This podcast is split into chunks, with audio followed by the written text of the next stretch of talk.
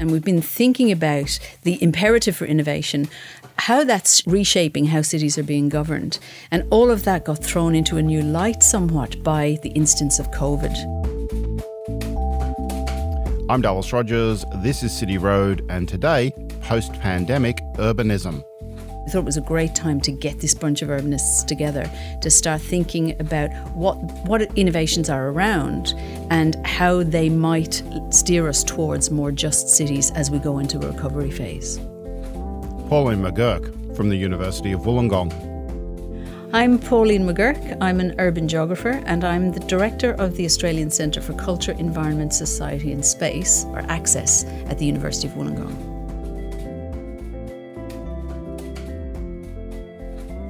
And yes, here is another podcast on COVID 19 or the effects of COVID 19 on our cities.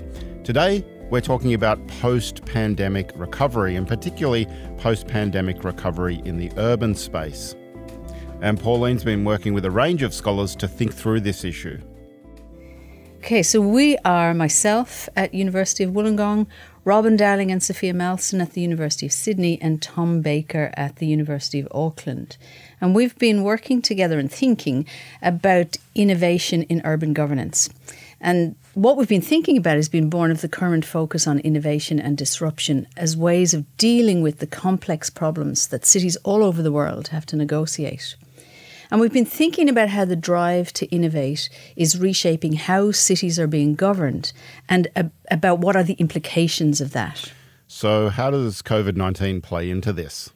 So, when COVID hit, we couldn't help but reflect on its entangled relationships with cities and the multiple kinds of urban innovations that we've witnessed as cities have come to terms with the pandemic. So there's been this period of forced experimentation induced by the emergency and the various ruptures that COVID has imposed on us. So, what is COVID doing to cities? What is this pandemic doing to the structure and the governance of cities? So, COVID and innovative responses to it will alter cities for better or worse. And it's timely then to ask what are the implications of this for current and future cities and for the prospects for a just recovery. And we're also thinking about what part these innovations might play in shaping recovery pathways as we look towards urban futures that are inevitably going to be changed to some degree. Now, all of this puts lots of questions on the table and about what's important in steering recovery towards urban outcomes that are just and that resist reproducing existing urban problems. So, you wanted to get a group of people together, a group of urbanists together to talk through these issues. What did you do? How did you have that conversation? So, to get a conversation going about this, we assembled a group of leading Sydney based urbanists to get some thinking going about pathways towards a just urban recovery. We got Chris Gibson at the University of Wollongong, Emma Power at the University of Western Sydney, Jennifer Kent, Kurt Iveson, and Ellie Davison, all from the University of Sydney, Kristian Ruming from Macquarie University, and Chris Pettit from UNSW.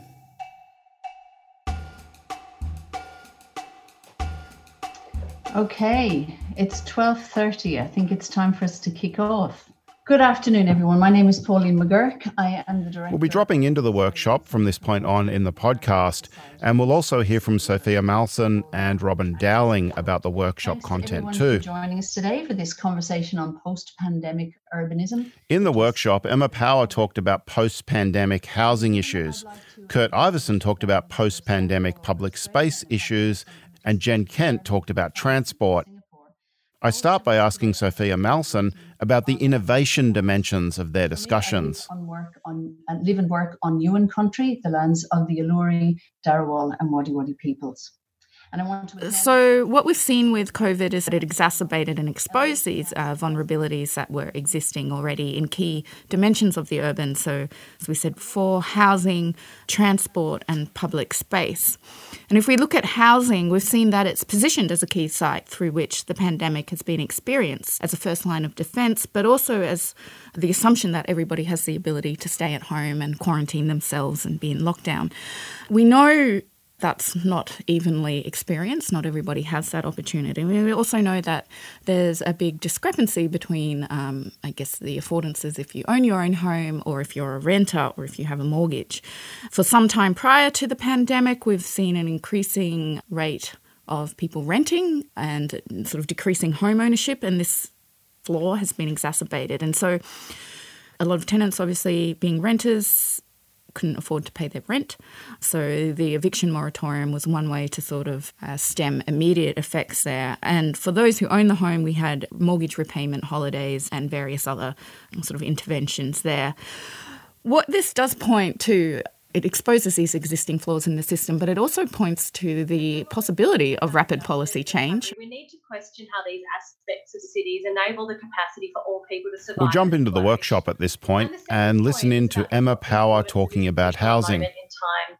But I think that while there are particular challenges that COVID 19 itself raises, what's perhaps even more important is the impetus that this moment gives us for highlighting what has been working well and what needs to change in our urban systems. And I think that what's most remarkable is the rapid policy making that's been possible, which Chris just referenced, and also the new ways forward that we've found to some of the most intractable policy challenges. This has shown us that things can change, uh, and I believe it's important that we use this moment to mobilise energies towards a more just and caring urban future. And housing, of course, has a really central role. Coming out of the pandemic um, and in terms of our recovery, Emma really spoke about having a sort of a just housing recovery that had care at the centre of it. A just urban recovery, I believe, needs to be thought alongside a caring urbanism that puts the ability of people to meet their needs and to pursue a flourishing life at the centre of how we think about cities in my work with um, Kathy Mee and Miriam Williams, we show that care doesn't just take place between people in cities, but is woven into the very fabric of cities. So, through the ways that we design and construct cities, the ways that we govern cities and organise markets. And so, when we're thinking about a just urban recovery, we need to question how these aspects of cities enable the capacity for all people to survive and flourish. And the second point is about the importance. We also discussed, or rather, Emma also discussed the need to reform tax mechanisms that incentivise the financialisation of housing, um, which concentrates wealth on the individual, and that if we took this as an opportunity to wind back some of these individual benefits, we could have a much more affordable and equitable housing market. Ellie as well spoke around how the pandemic has highlighted the existing inefficiencies with our actual designs of housing of Aboriginal people in our urban spaces. Um, I think one of the first things, and it's a particular interest of mine, is kinship living. I think that everybody has experienced this uh, sense of isolation and the individual nature of our dwelling typologies has probably highlighted to people, Aboriginal or non Aboriginal, the importance of communal living and what it might look like to challenge the norm when it comes to housing typologies and design. Um, it is a particular. So that's housing. What about in the transport space? There's been a big shift to what were considered more appealing forms of transport when there's a pandemic on, so more active transport as well as less travelling. But coming out of that, uh, Jennifer Kent was talking about the need to not underpin and strengthen the ideology of the individual car. To spend on travel. But looking further ahead, while we don't know much about the long term impacts of COVID on transport, we do know that cities which recovered from the SARS virus showed a return to close to normal previous transport patterns and levels. However, this took a period of two plus years. Some leaders thinking in the transport space are predicting public transport levels will still just be about 75% of pre COVID levels by the end of 2021. In simple terms, a just recovery will be one that pushes this figure higher as quickly but as safely as possible. Because an equitable city is one with plentiful mobility options and widespread access to public transport for the trips that make up modern life. A car dependent recovery is not a just recovery. So, what can we do to maximise public transport patronage safely and minimise congestion? So, in transport, we also see a bit of a tension between uh, what are possibly better transport futures, in that more active travel, less reliance on commuting daily and the private car, to coming out of lockdown an increased reliance on the private car as people become scared around travelling on public transport and being in proximity to other people. And there's also restrictions on how many people can go on buses and public transport. Exactly. There are all those stickers about where you can and can't sit and where you can and can't stand. One of the important factors that was raised was this ability to not travel or to choose walking or riding itself. Uh, wasn't evenly experienced. So, again, you'll find that um, the more privileged will be living closer to where they work or being able to not travel because they can work from home or having the option of walking or riding, whereas you have other less privileged will be further out and will necessarily need to commute to get to work or may not have the infrastructure to stay at home or to walk to the shops and things like that. Okay, so that's public transport. What about Kurt Iveson was talking about public space? Um, more public space is required yeah, so Kurt brought up two key factors around public space in the pandemic. And the first is the, around the provision of public space, and the second was around the actual modes of policing public space. Some of those restrictions. And so, um, as it's been widely discussed in some cities like Sydney, um, we've seen some extra public space provision taking place by reclaiming some of those machine spaces for pedestrians and for cyclists through formal and informal interventions in those spaces. But now let me turn to policing and I guess ask the question about who might benefit even if we were able to create more public space in our cities. Uh, and that's not just a question of how much space there is, it's also um, a question of how those spaces are policed in the broadest sense of that word through actions by both the uniformed police but also by other authorities and actors who seek to govern the use and users of public space. And obviously, we still live in cities where some bodies are too often treated like they're out of place in public open spaces. And in Australian cities, just in the last few weeks, we've seen uh, this in several ways. We've seen it through the troubling use of new police discretionary powers through um, uneven application of COVID related infringement notices.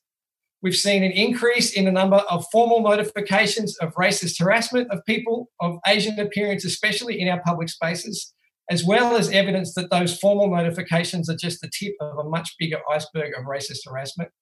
And we've seen controversy over excessive police violence directed towards uh, an Aboriginal teenager in Surry Hills, not to mention against the Black Lives uh, Matter protesters in Central Station last Saturday night here in Sydney. So, a politics of public space that's focused only on the provision of public open spaces through. Pre pandemic, we had governments increasingly relying on privatised and commercialised arrangements to fund public space, for example, through advertising or hiring it out for festivals. And post pandemic, we can see a potential decrease in this revenue, so that we need to think around new ways of thinking around how we provide good public spaces and funding forms like the new Green Deal style arrangements, things like that might be one particular option. The other important aspect on, on public space, and this is something that we've known all along as well, is that not everybody is treated the same in public space. So we've seen uh, during the pandemic certain populations more targeted by policing around what is and what isn't appropriate in, in a public space. We've seen homeless people moved off the streets. We've seen not just as part of the pandemic, but a shift more broadly around the the reactions to Black Lives Matter, and we have evidence in Australia that the policing is obviously very racially targeted. You know, in some cases, uh, Kurt's argument is that we need to again post pandemic plan for the provision of public space that is more inclusive so that it can provide access to everyone, again, not just the more privileged, and that we need to tackle racism and various other forms of exclusion as part of this new direction when we're creating public space.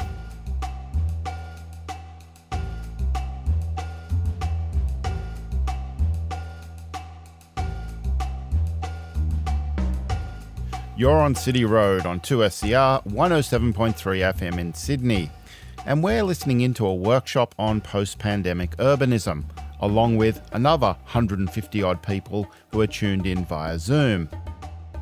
We've already heard from Sophia Maalsen, Emma Power, Kurt Iveson, Ellie Davidson, and Jen Kent. But in the back half of the workshop, the conversation turns to economy, urban planning, and technology with Robyn Dowling, Chris Gibson, Kristian Ruming, and Chris Pettit. And we wrap up this episode with a chat with Pauline McGuirk about the importance of all of this.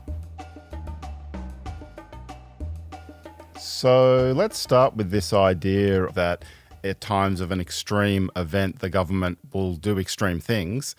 How is the COVID moment a state of exception for the New South Wales government, say? So the, the, pandemic really is a state of exception to urban policy in the last 20 years. Robyn Dowling from the University of Sydney because we saw a resurgence of state activity across urban policy regimes. So it became, you would see this across the pandemic, it actually became acceptable and, in fact, necessary for the state to act. So local government, state government, and national government had to act in the urban space um, in for, for the for the pandemic, and so it was actually quite an exceptional circumstance. So it sort of went against, in some ways, the last twenty years of, of of urban policy. And what it meant is that policy became valued again. Like the, the evidence based policy in particular about, you know, what is it? How are we going to create, how are we going to manage uh, the movement of people around cities? How are we going to manage housing? How are we going to manage the movement of disease through standard evidence good policy? And so, one of the things that we saw in the panel, we heard in the panel discussion was the importance of data in underpinning good policy. So Chris Pettit talked about the ways that there was a a real desire from a whole series of different sectors to understand, to use data to develop good policy. English physician John Snow. Um, for those who have studied GIS, will know about his um, maps in London looking at um, cholera.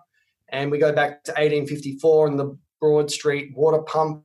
So over 150 years ago. Um, you know, he, he was using data and evidence um, to inform um, a response to a major health challenge which we are facing um, today. And so we've got these digital tools and technologies. 100 years later, GIS arose. Um, more recently, we've had open data, and Scott Hawken um, um, Hoon Han and, and, myself published a book on that last year. So there's a huge opportunity using these digital artifacts, and many who are presented and who are attending today are contributing to that data ecosystem.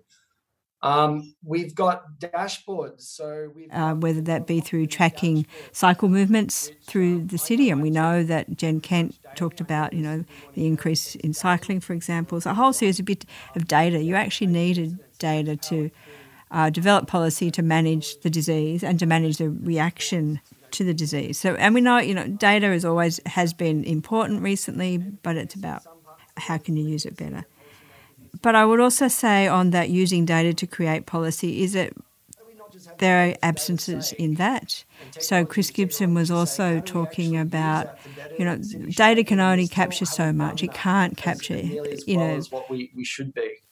Oh, I jumped the gun there. Thanks, Robyn. Yeah. Um, I'm just reflecting on what Kurt and, and Chris are saying. I mean, I think one of the things that strikes me about urban data and analytics are the remarkable blind spots. And it's a bit of a self serving shout out here, I think, to the qualitative researchers and ethnographers that are online that um, it's actually a lot of that that information, the, the experiences, the lived experiences and stories that are, that are often missing into those those dashboards and so forth. And I'm and I, I mean, looking at the names of people that are online here, just from what I can see here with with Emma Power and her work, Sophie May Kerr, Michelle Lobo. Um, this is the work that actually details how people use the city, how they move around, how they care for each other, how they inhabit spaces. And I think that in all of that work, you actually see the power of the qualitative and of that that sense of lived experience. And I guess in the midst of a pandemic and then beyond, what we have to be really careful for and perhaps be better at arguing for is a way in which we could almost have an analogous real-time data capture of that lived experience, almost like you know Chris's sort of graph of the Twitter sentiment, but but in some in some ways find the means to be able to capture the richness and diversity of that lived experience and have that communicate back into whether it's rapid policy making or the kinds of decisions that, that Chris is talking about. Uh, There's been this moment that governing an emergency, classically governing an emergency as disaster, is not in the urban space, has reaffirmed that you know urban policy is really important.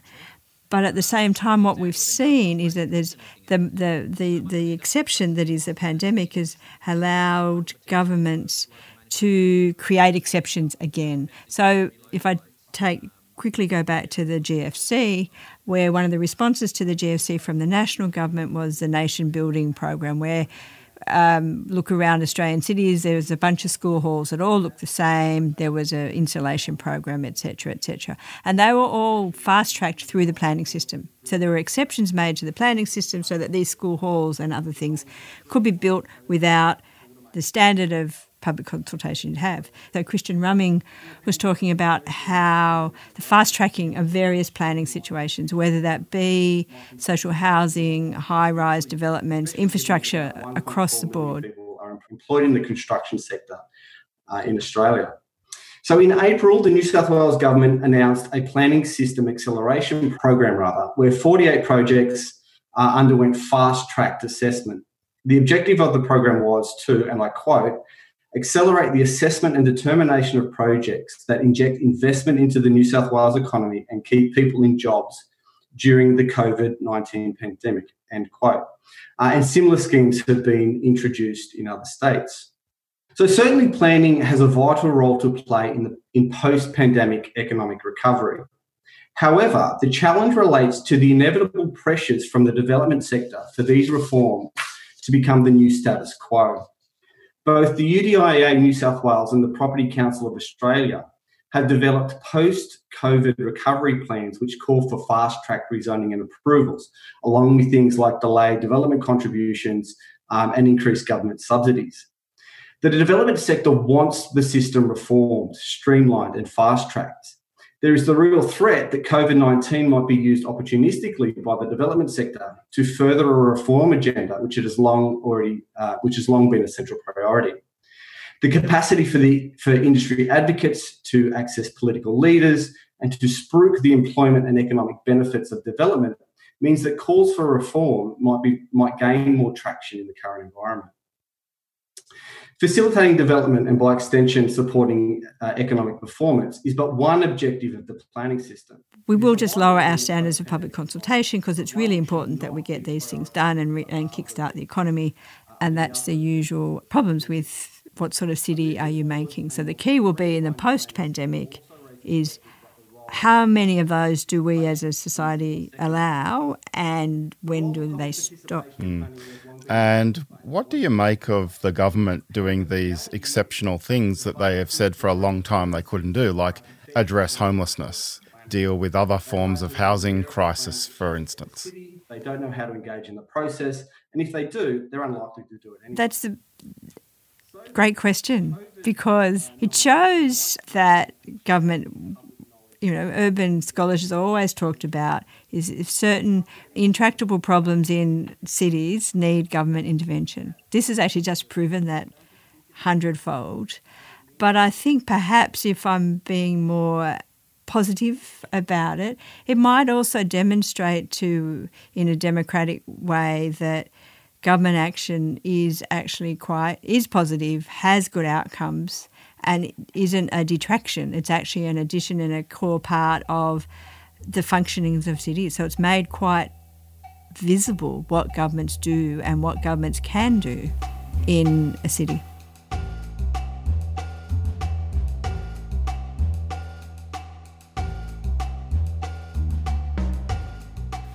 So, we've heard a lot of different perspectives on urban governance and urban change. What does this mean for innovation in the urban space, in urban policy and urban governance? It's a great question, Dallas. I think there's probably three things that are really important here. Pauline McGuirk again. The first, I think, is that COVID has made us focus on the state and state capacity in a very direct way. So we've had 30 years of neoliberal urban governance that's limited state intervention or that has at least limited it to just tolerated kinds of state intervention that are about the market and making markets. And what COVID's done is reacquainted us with the fundamental importance of the state in underpinning urban well-being, whether it's economically, socially, um, environmentally, in terms of public health and biosecurity. The second thing I think is that the pandemic has sharpened our focus on questions of who urban governance is for and to what ends cities are governed. So, what are we driving towards? And in this moment of innovation or forced experimentation, whatever we want to call it, these questions really get brought to the fore. And if you think to what our panelists were talking about, they implicitly raise lots of questions about the values and the norms that drive urban governance. So we had Emma Power and Ellie Davidson comment on how we manage the provision of housing as a social good rather than as an asset. We had Kurt Iveson's comments about how do we provision and police public space in ways that are inclusive. Or Chris Gibson's comments on how do we regulate urban economies and labour markets in ways that are fair and that might facilitate other than capitalist forms of provision. So, the broader pandemic situation gives us pause to question the emphases in urban governance on economic competitiveness, on, say, world class global city status or privatised property. Kristian Ruming pointed out, for instance, being a global city didn't matter very much in lockdown. I think pandemic times have really exposed the vulnerabilities of cities that are governed to these market driven ends without a counterbalancing attention to explicit concerns around justice, care, equity, resilience, that other suite of values that I think became particularly highlighted as crucial during the pandemic. And we have a chance now to think and ask how might we innovate urban governance so that these other ends are more valued and more entwined. Whatever language it is you want to use to talk about those, whether it's urban commons or mutuality or flourishing or solidarity, inclusive prosperity, whatever it is, to get those sorts of ends that support the shared or the public life of cities um, into the, the governance mix. And finally, then, I would say that COVID has illuminated how urban governance capacity is distributed, that capacity to steer action to achieve collective purposes. It lies with the state, certainly. It lies with the private sector, with philanthropies, with not for profits, with organised communities. The last three decades has seen the state and the private sector at the fore as drivers of urban governance. And that's given us these governance processes that are shaped around the market and individualized prosperity. But COVID has drawn out these COVID has drawn out these other diverse modes of governing, whether it's data driven governing, public provision, mutual aid, community provision. And a couple of things come out of this. The first one is what innovations can we have that will provide the space and the opportunity for this wider range of purposes and practices to be integrated into urban governance? And the second one for me is how then might we renew what we might call the progressive public capacity of the state to support this wider range of, of purposes and to use that to address some of the really intractable urban vulnerabilities that COVID has really brought to the surface in a very powerful way. Because we're talking about different values, different urban values, and it, there there was a kind of tension, I think, between the experience of people in their homes and valuing home and valuing cycling and public space and our healthcare system and the kind of market rationality of government. And we kind of, like home builder, we sort of see that come in there and the need to get the economy going again. How, in the long term, do we resolve that tension where you're talking about neoliberalism being a driving force of urban policy and governance for a while, and we have this moment to kind of rethink it. But, you know, I'm just worried that we slot back into this kind of neoliberal agenda, and I can kind of see us slipping there already. Is there anything we can do? Is there anything to say about that at this point? Is there is there any way to capture the momentum of this moment and drive it forward? Mm. It's a really great and really difficult question because I think there's um, we shouldn't romanticize this sort of appetite for change, this moment for change, because certainly it has been there. But at the same time, a lot of people and organizations just want no further disruption and a return to normal. So I think we do have to be careful to be overly romantic about it. And I think you're dead right. I think we are seeing certain decisions being made about how to remobilize, how to open up the city again, how to let the economy recover. And I think it's really important that we don't allow that to be depoliticized. And there's a chance that can happen because we just want to get back to normal and we just want things to get going again. But we know that the steps that are taken in recovery are involve political decisions. What do we allow to open up? What circulations do we allow to start happening again and in what order and who gets affected by that? Because we know we know that the emergency conditions didn't affect everyone the same way. We know that recovery decisions won't affect everyone in the same way. And i suppose as critical urbanists it behoves us to keep a critical analytical gaze on exactly what decisions are made and keep the pressure on about publicising who benefits, who may not benefit to the same extent, what effect will they have? And that's long been a project of, of critical political geography, I think, political urban geography.